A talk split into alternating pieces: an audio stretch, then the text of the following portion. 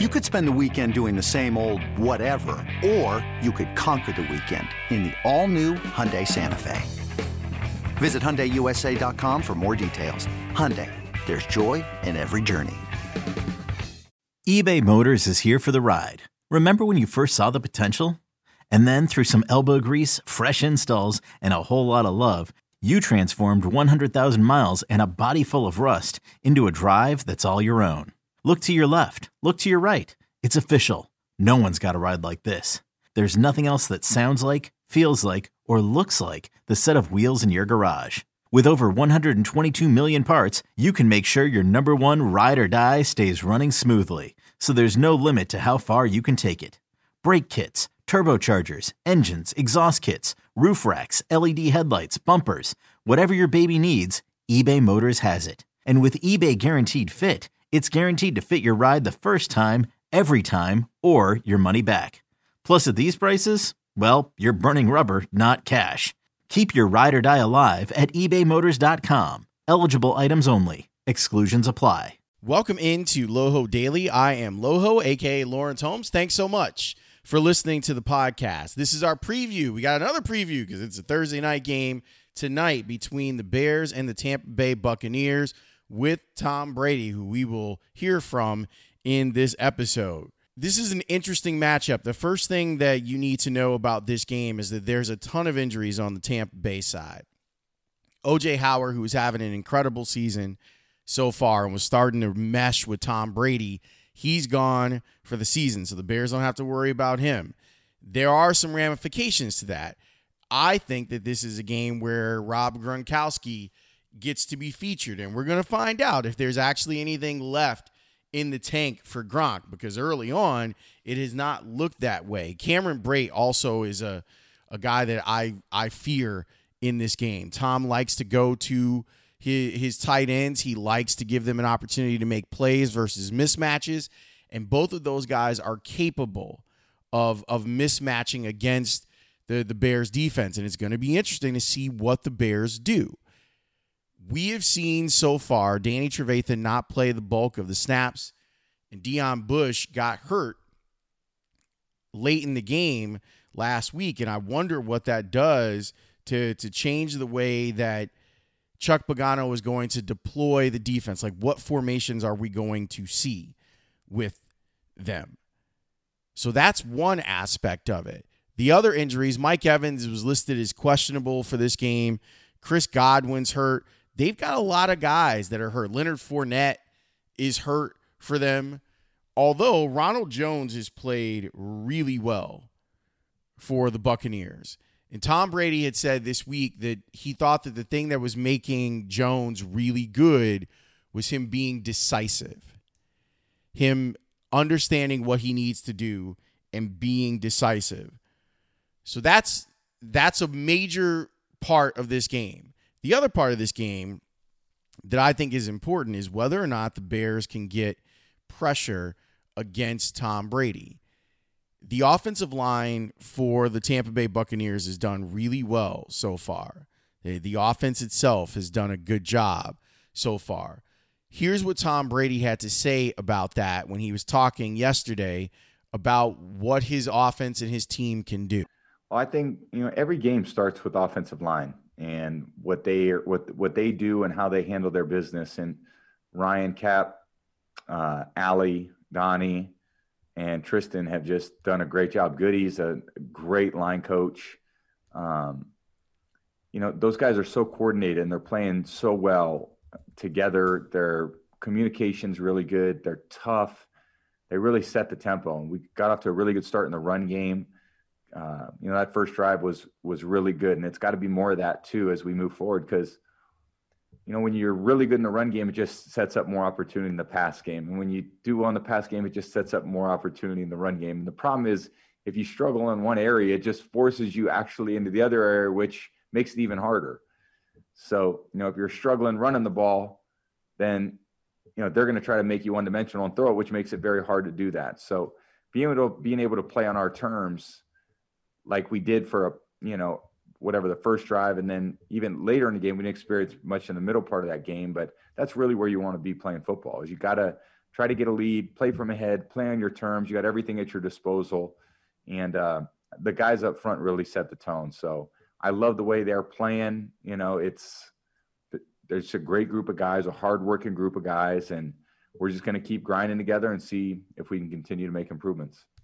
Last week, Brady had his best game as a Tampa Bay Buccaneer, threw five touchdowns, 360 something yards in the air. They were able to run the ball. Ronald Jones had over 100 yards. It was the best offensive game that they've put together. They were getting behind the Chargers defense. Tom was hitting and connecting on the deep ball, and that is because he had clean pockets to throw from. And it's going to be up to Khalil Mack and Akiem Hicks, especially. I, I, I feel like this is one of those games where Akiem Hicks becomes incredibly important to collapse the pocket from the middle. Don't give Brady an opportunity to step up. See if you can get him to move laterally and move hopefully into Robert Quinn or Khalil Mack. The Bears can't mess around either when it comes to if you get an opportunity to pick off Brady, do it. And yeah, he's been susceptible to pick sixes.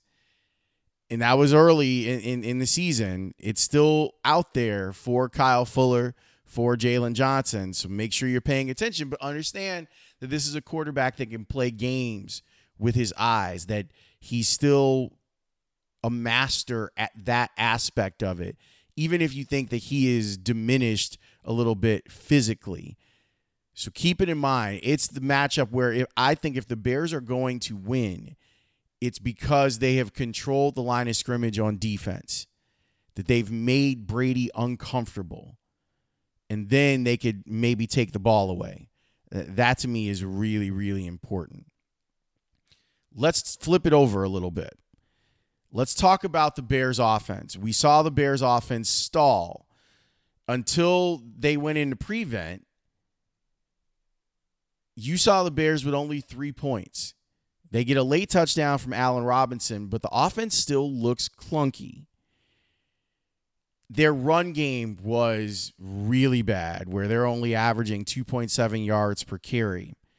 Here's what Matt Nagy had to say about the struggles that the run game had. Well, I just feel like I, I know where our guys are at. Our offensive linemen, they're working so well together right now. Um, Coach Juan and Donnie really got these guys uh, lasered in. They're working hard. Not, you know, it's it's for us. I, I I hope it's just one of those games where you just feel like you know that that defensive line. Um, they and some of the things that they were doing. And but at the same time, I, I, I just I trust our guys. I really do. I really trust our guys. I trust our scheme. I trust David. I trust our running backs, Cordarrelle, uh, you know, Ryan, all these guys. And so we just gotta we gotta stay stay with it. We can't get caught off guard and all of a sudden try to be one dimensional. And and that's that's my job. And then when when teams know that you're going to run the football, are you able to run the football, right? And so um, if you can do that, then you're gonna be a pretty good football team. Because now what happens is it's beautiful because it sets up play actions, and now guys are open because linebackers are trying to fly and stop the run. It sets up screens because now um, you know the, the D line's rushing up field, and it just makes things a lot easier. It, I love going second and two. I don't think there was a lot of second and twos yesterday. A lot of second and eights, a lot of second and nines, a couple second and nineteens. So that first down for us moving forward has to be better. And and I have all the faith in the world in our guys that they'll do that, and and we'll we'll get an opportunity on Thursday. So it becomes incumbent upon the Bears offense to not get behind the sticks, to not have those negative plays. What's really scary is if you go back and watch that game, the Colts were getting into the backfield pretty quickly. It was a hard day for David Montgomery and the Bears running game partially because every time they got the ball, and it didn't matter what the formation was, whether they were getting it out of the gun or if they were getting it out of Foles being under center, you were seeing the Bears offensive linemen push one or two yards back, the line of scrimmage being reestablished behind the actual line of scrimmage. And that is is not good for what your run game can do. The Bears run game over the last 2 weeks and the Atlanta thing I kind of take is with a grain of salt. There's been a decline in it. And if they're going to control the game offensively, it's by not having those negative plays. But here's the weird thing I don't want them to give up on the run. It's so interesting. I, there was something that Tom Brady said where he was talking about why offenses, why the run game is so important is because it opens up everything for the pass and vice versa. And that if you can't do one of the elements of your game, you become so much easier to defend. It's simple, it's football 101 stuff.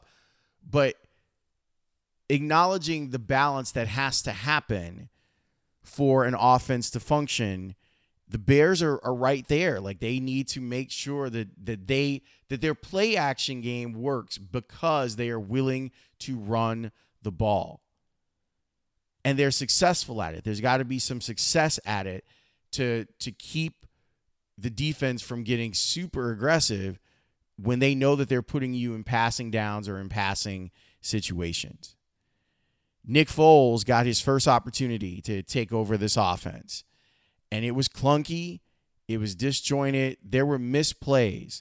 There was there were passes that if Mitch Trubisky would have thrown them, people would have lost their minds. Where he's missing guys that are open by five yards down the field. They've got to win on some of those plays, especially against Tampa Bay. Here's what Foles said about the offense and why he expects the offense to be better. Think experience. Um, every day uh, we have working together is an opportunity to, you know, grow and get to know each other. Obviously, we've known each other for a long time, but that was his, you know, first time calling a game for me ever. And it takes time to, uh, you know, build that relationship on the field. And obviously, being with, you know, new players, new new place uh, I think that's what it means with calibrate. But you know, every day is an opportunity to get better and better and better, and then we get more and more comfortable on the field. Um, and the big thing is just execution, and especially you know in key times, third down, red zone, stuff like that. And that's what we work on every single day. And um, you know, obviously, there's a sense of urgency to get to where we want to be. Um, but that's what we're doing right now. We're getting ready for our practice, and we just continue to improve. Dion Miller. Nick, starting with uh, a game with no fans in the stands and trying to create that energy, how how do you do that? How do you make it for yourselves when the normal pregame buzz isn't there? Yeah, I mean it's definitely yeah, I mean, it's definitely different than normal. Uh, I would say it's really just focusing in on the play, focusing in on the game. Um, a lot of times when you're in the game, obviously you can hear the fans and feel the energy, but you do your best to block out the surrounding noise just to hone in on the field and hone in on your guys and hone in on the defense. So, uh, in that aspect, um, you know, not too crazy, but I think the energy comes from the sidelines, your teammates, your coaches, and going out there and making plays for one another and executing the plays. That's where the energy comes from.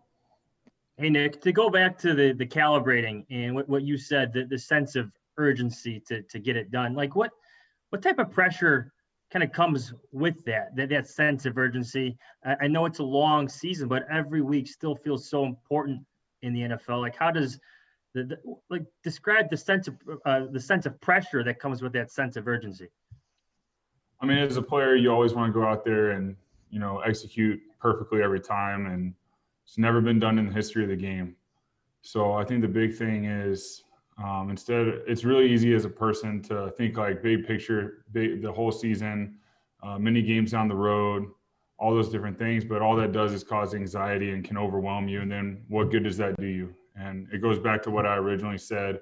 I know that. And so I keep it simple. Um, every day is another day to improve. Um, with the calibration, I mean, reps, getting out there and playing with new people uh, there's there's a there's something special about when you get to be in the same place with the same guys for a long time because you just you build that chemistry and you can adapt. And right now we're building that with everyone here.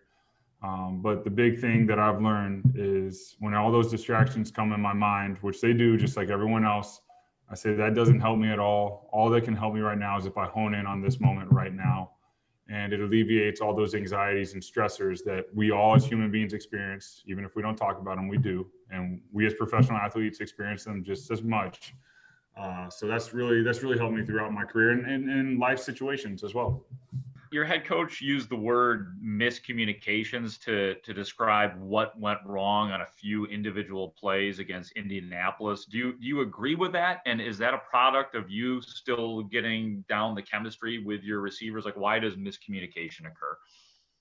I think the big, you know, they're they're in every single game there'll be some sort of miscommunication. As part of a game, you're playing against a defense that is talented, um, and there might be a play that you're not on the same page, and that's where the growth aspect starts. So, I think what he means right that is it goes back to execution. Were there times where we could have executed better um, in all areas? Absolutely, and that's part of the game. And I'll say it over again: we have a really great locker room of guys that uh, wants to get better, wants to improve, uh, can endure the.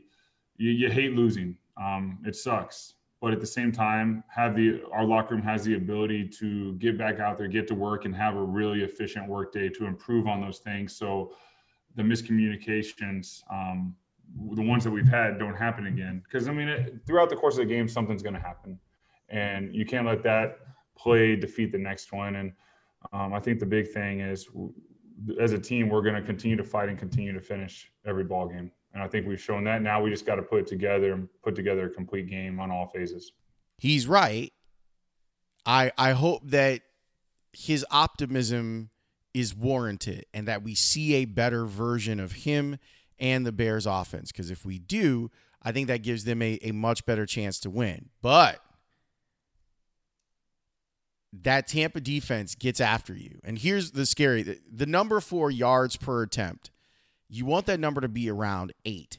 The Bears were under six yards per attempt with Nick Foles. And now you have the added pressure, both figuratively and literally, of what Tampa Bay's defense does. They stop the run. They do a good job of stopping the run.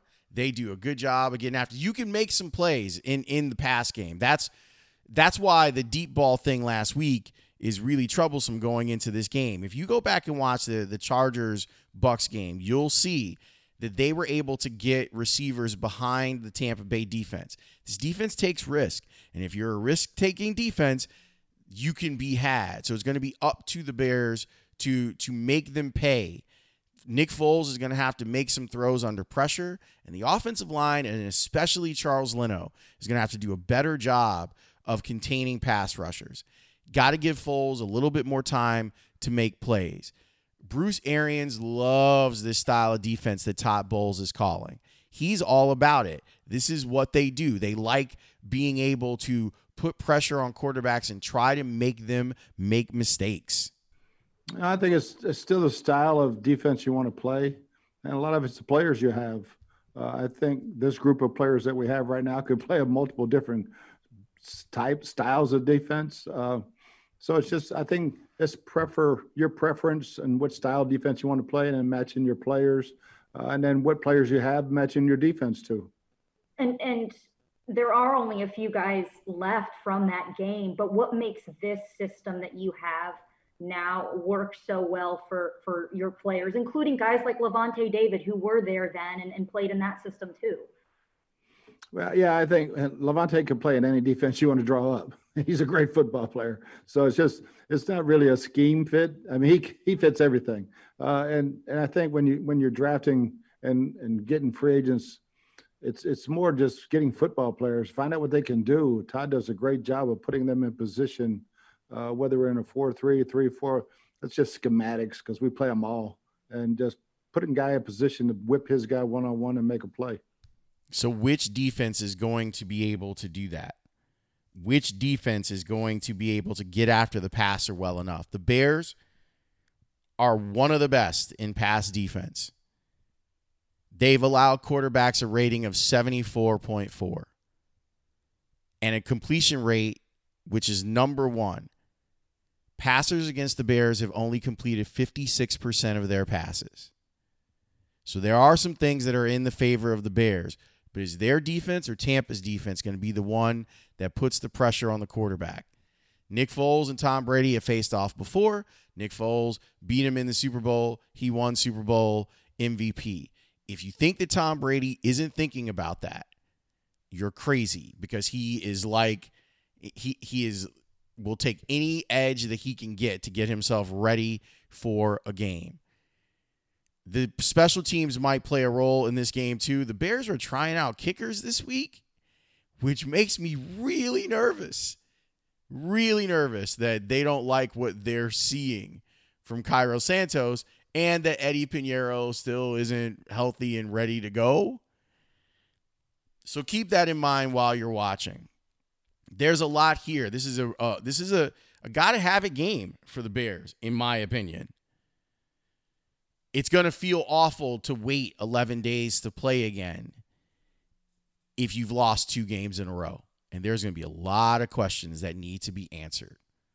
I'll have a post game pod on House of L. That's where we do it. Please subscribe to House of L like you've done with this podcast. Give it five star rating, all that good stuff. Bears, Buccaneers. I'm excited for the game. I want to see it. I know that you do too.